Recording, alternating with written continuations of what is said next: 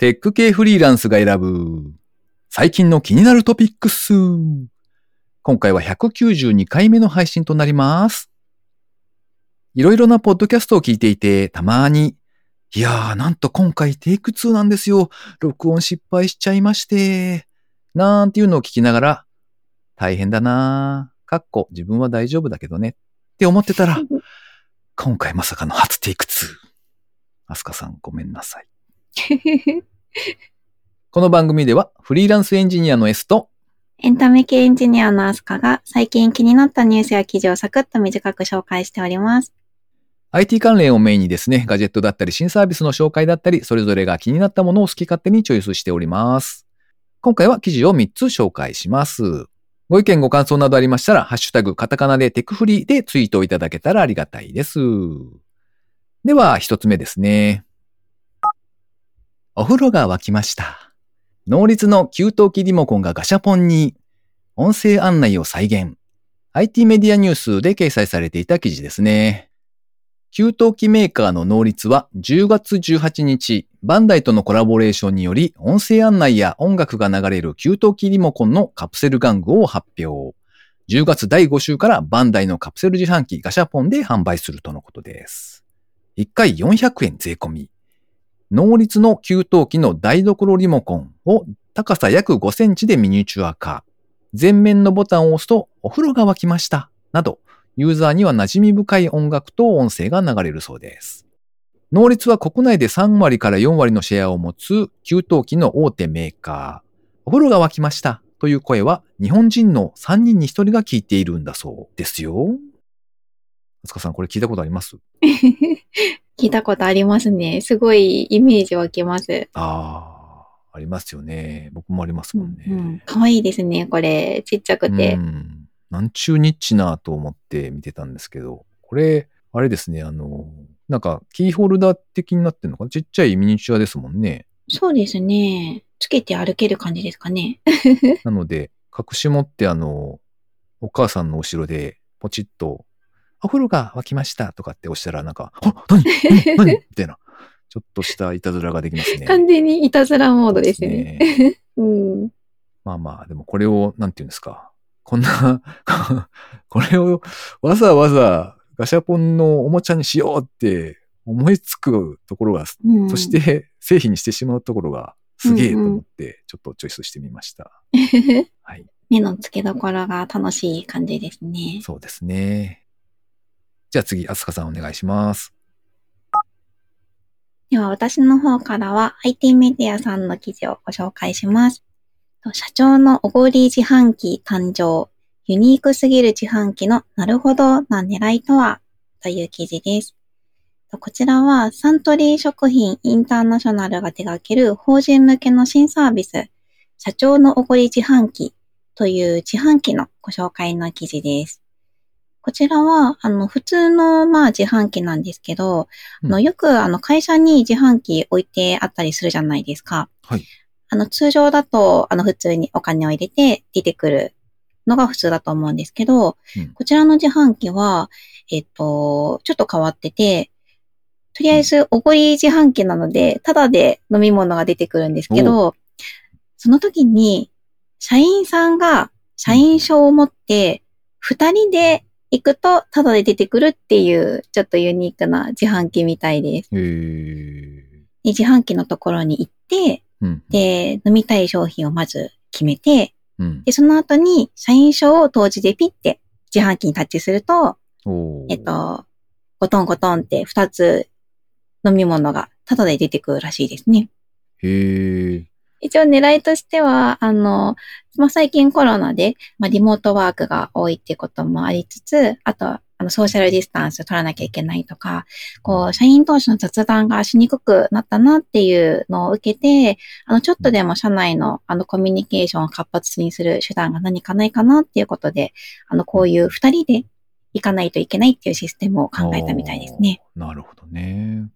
二人で同時にピッてやるとうんうん。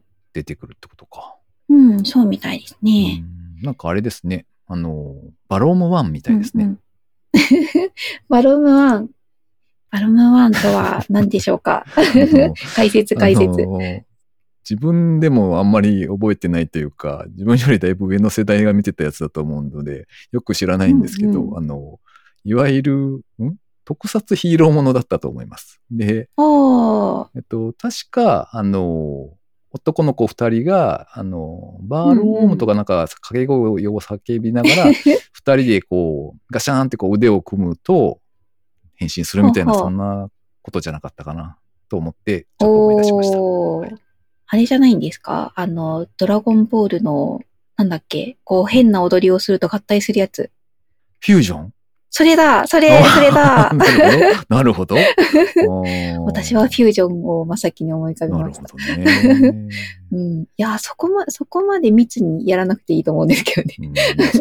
ただこう、タッチするだけで出てくる。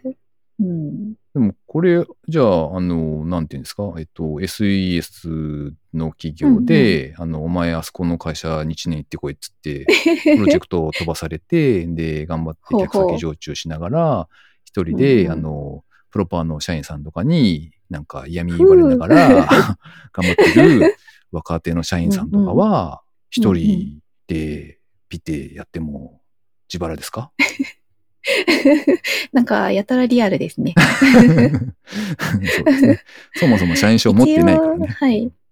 あ、そうなんですね。な、なるほど。そういうことか。あ、それは、こそうう、誰か召喚しないといけないですね。ね。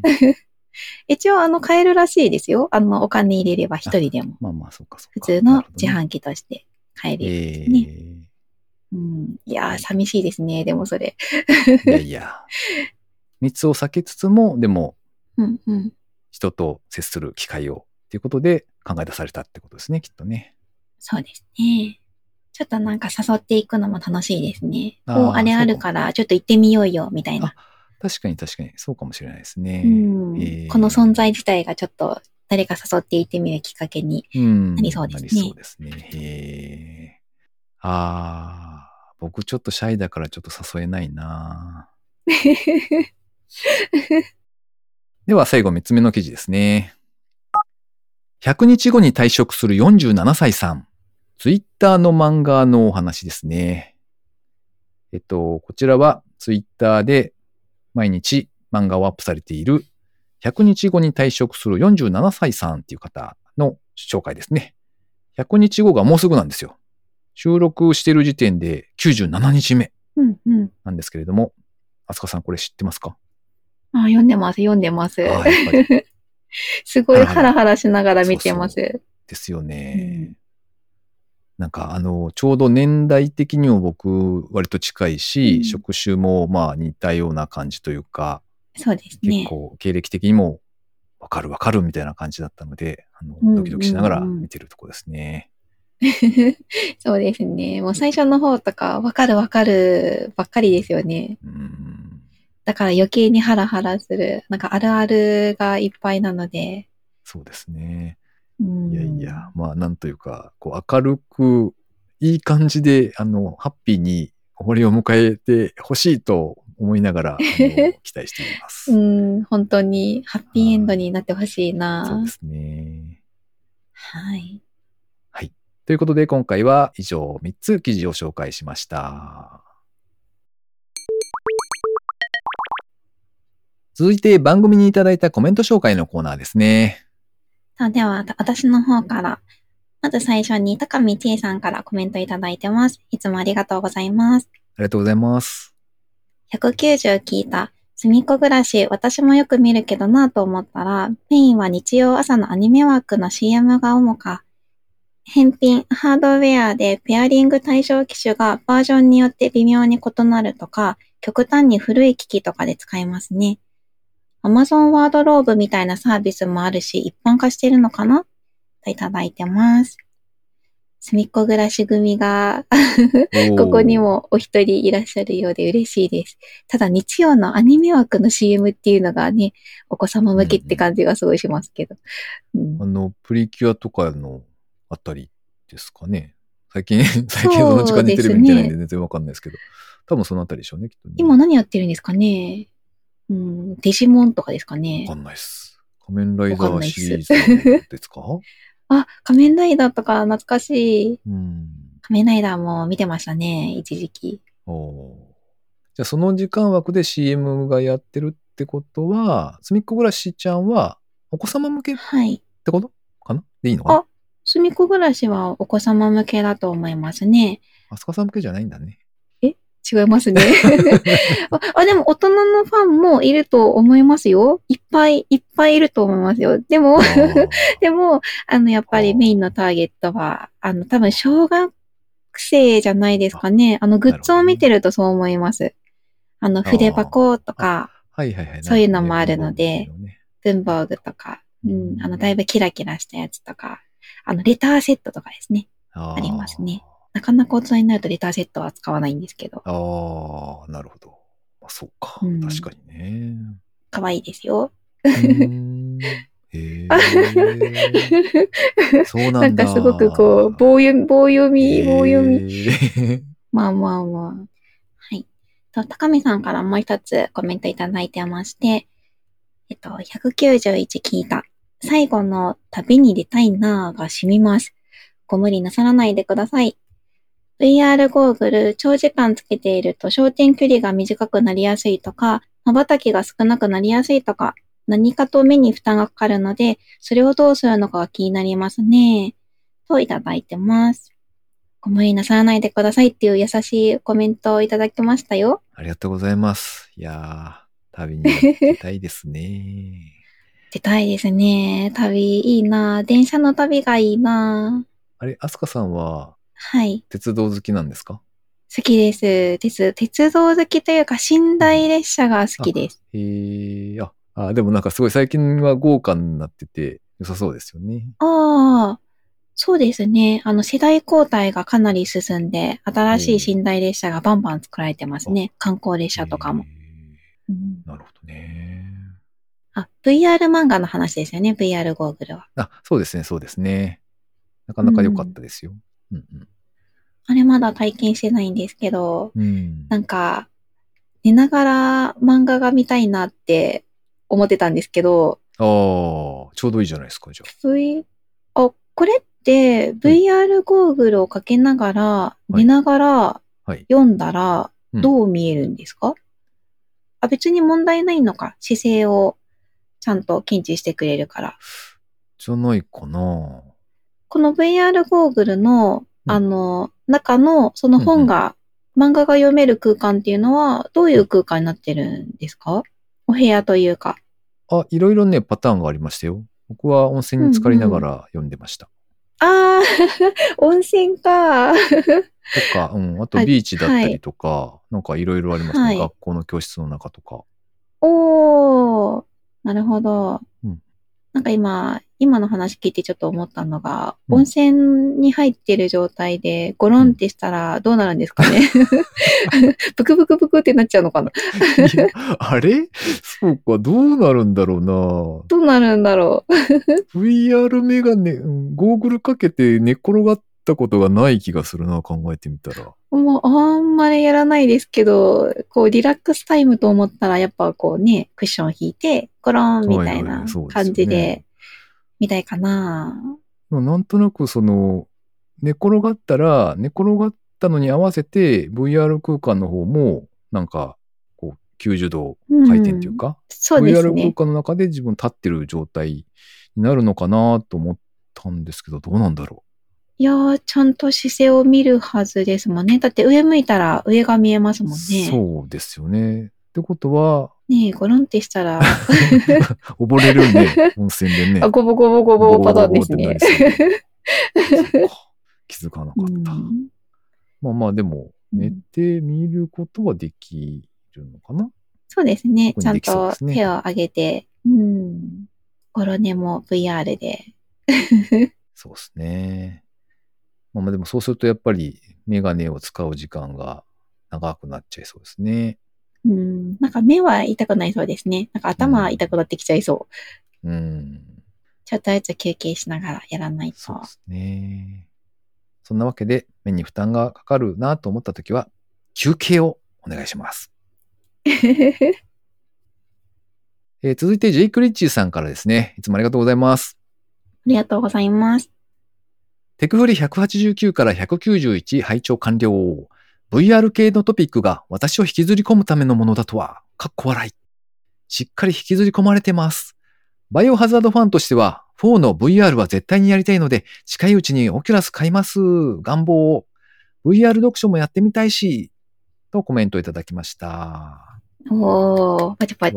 引きずり込まれてる引きずり込まれてるよしよし。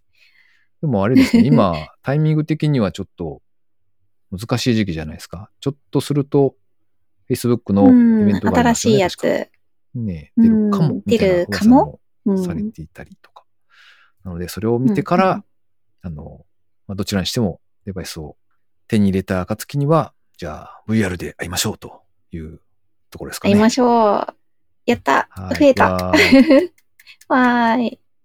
これ、バイオハザードやりたいです。もうすぐですもねう。すぐですね。うん。もうすぐですね。4、バイオハザード4ですね。4めちゃめちゃやりました。はい。でも、アスカさん、怖いの苦手じゃなかったんでしたっけ？うん。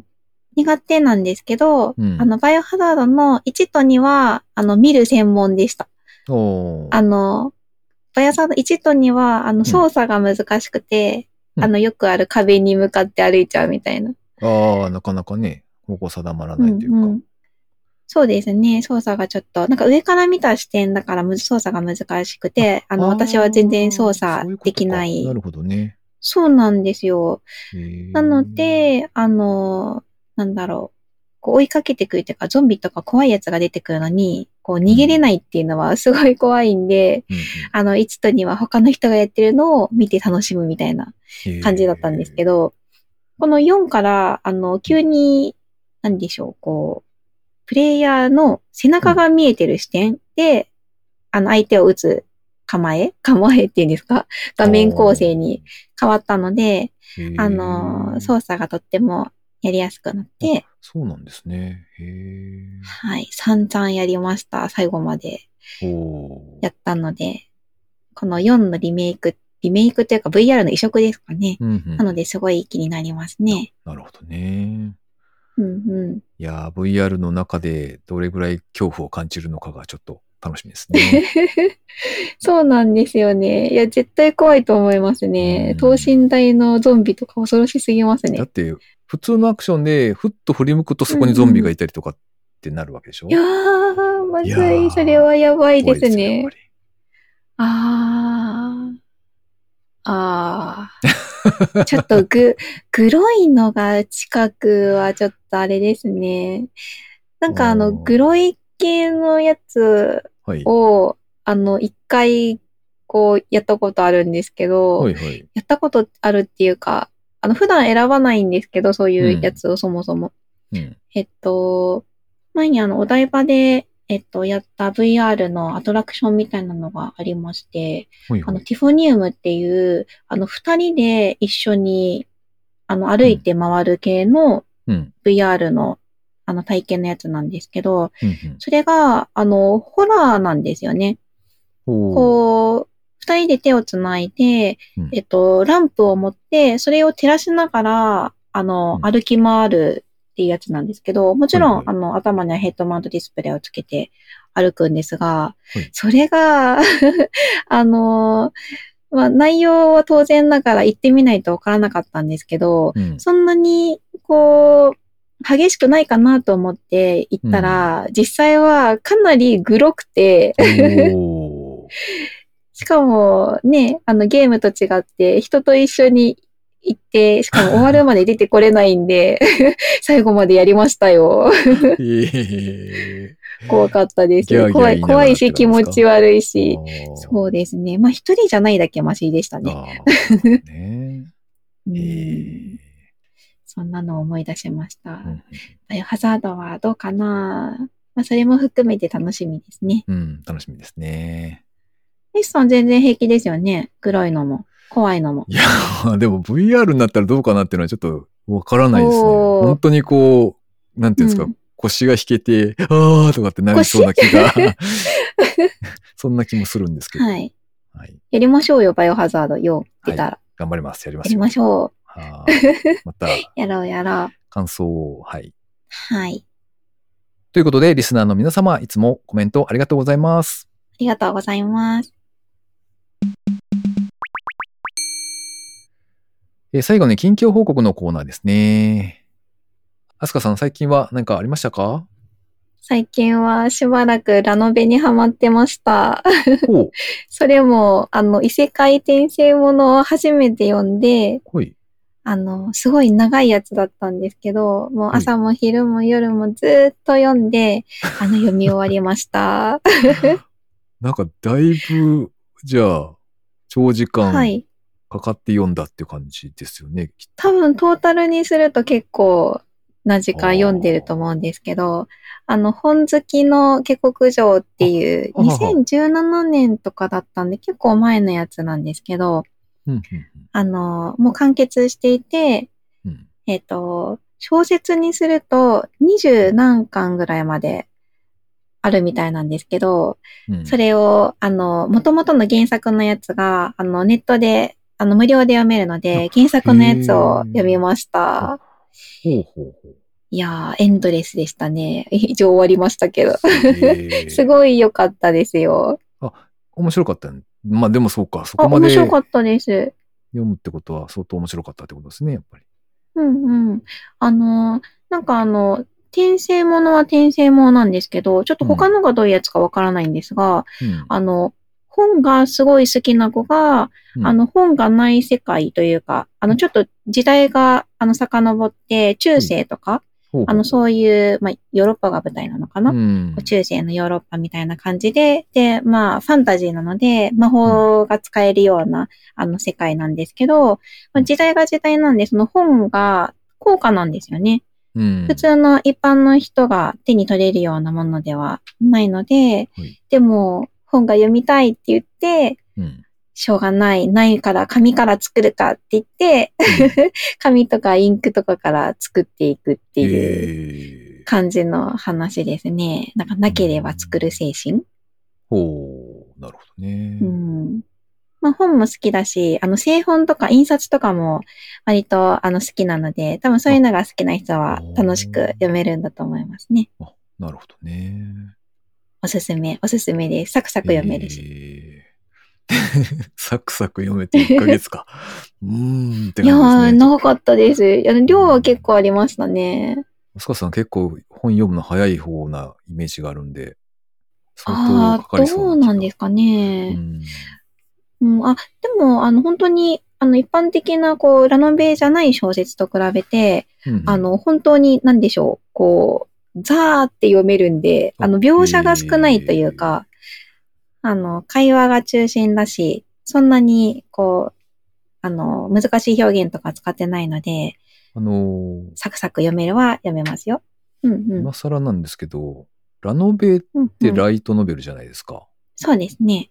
普通のノベルと何が違うとラノベになるんですか？そこの線引きがからない。なんですかね。いやー、なんか明確な線が私もわかんないんですけど、うーん、そうですね。やっぱり、ラノベじゃないやつ、うんラノベってくくられてないものだと、なんかこう作家さんの個性が強いというか、物語の中の空気感が強い感じがしますかね。正確な区切りは何なんですかねちょっとわかんないですけど。確かにあの、うん作品によっては、すごい情景描写とかが、すごく細かく丁寧に書かれてそういる本とかもあって、うんそういうのを読んでいると、確かに読むスピードが落ちる感はありますね。だからそそういうね。細かな部分が、まあ、割と、あの、あっさりしてる。で、会話とかかなりがメあっさりインで、話がどんどん進んでいくっていうのがラノベなんですかね。うんどうなんですかね。ものによるのかもしれないですが、まあ、本好きの下克上の場合はかなりさっぱりしてるので、えーあの、読みやすいは読みやすいです。もうザザザーって読めますね、うほんとん、なるほどね。うん。いやー、楽しかったですよ。すごい楽しみました。S さんは最近どうですか？何かありました？えー最近は、なんだかんだお仕事が忙しいのが変わってないんですが、おー、大変だ。とか言いながらですね、なんか夜になると、たまにたまにでもないな。うんうんほぼ毎日だね、きっとね。おちょっとお酒を飲もうかな、みたいなのを思ってですね。毎日？お酒を？毎日まあでもそんなに今日は飲んでいないけど。うんうん。うんいいですね。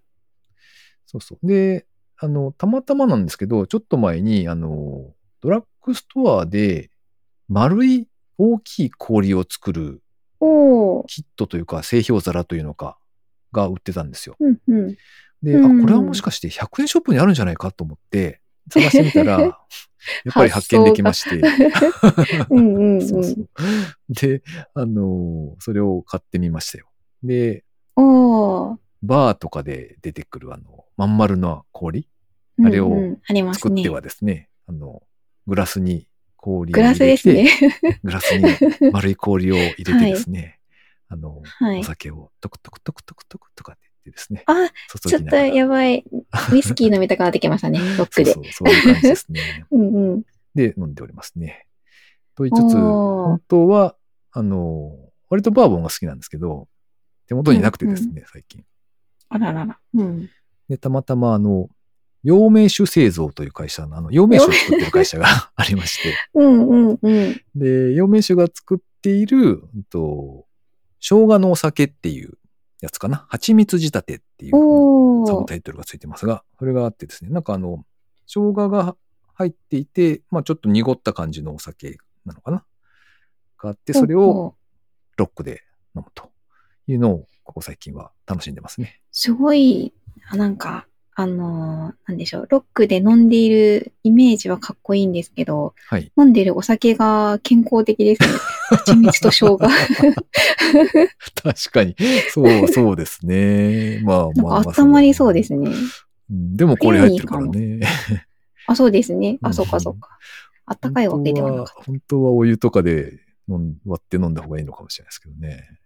うん。いや、確かにあの、冷たい飲み物になってしまうので、あの、もうちょっと、もうちょっと早くからこれやっとけばよかったわって、今思いました。夏の方がいいかな、ですね。どうかな、ですうねん。この番組へのご意見ご感想などを絶賛募集中です。ツイッターにて、ハッシュタグ、カタカナでテクフリをつけてつぶやいていただくか、ショーノートのリンクからですね、投稿フォームにてメッセージをお送りいただけたらありがたいです。スマホ用にポッドキャスト専用の無料アプリがありますので、そちらで登録とか購読とかをしておいていただきますと、毎回自動的に配信されるようになって便利です。Spotify、Amazon Music でお聞きの方は、フォローボタンをぜひポチッとしておいてやってください。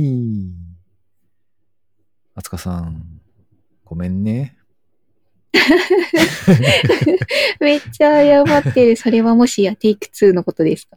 そうですね。あの、なんか他の番組とかでもちょいちょいこう聞くんですよね。あの、まさかの今回我々2回目の収録ですみたいなことを言いながら喋ってたりして、で、うんあの、ああ、確かにね、そういうのあるよな、大変だなって思いながら、自分には起こらない前提で聞いてたんですけど、いやほーう、やりましたね、今回ね。怒っちゃいましたね。本当にまさかのですね。まさかの、そうなんですよね。あの、取れてなかったって分かった時の絶望と言ったら、本当ですよ。え？みたいな。え？あれ？うん録音されてるはずなのに、なんか何百キロバイトしかファイルサイズがないみたいな。え？ーみたいな。やっちゃいましたね。うん。というわけで、やっぱりバックアップ大切ですね。大事ですね。こういう時に限ってね、二つ目録音してない そうんだよねなんです。よね。あの割としばらくいい感じでというか、まあちょっと慣れてきて、あの、うん毎回あんまり録音機材とかそういうね、ところに気を使わずに、あの、すぐ録音が開始できるようになっていて、およいよいと思そうってですね。いたら、これだよ。まさに油断大敵。完全に油断しましたね。うん、二人で。いやうんー、すいませんでした。もうこれで二度と忘れないでしょう、バックアップは。そうですね。はい。というわけで、皆さんもバックアップのある人生をお送りください。人生、人生ですね。今週も最後までお聞きいただきありがとうございました。ありがとうございました。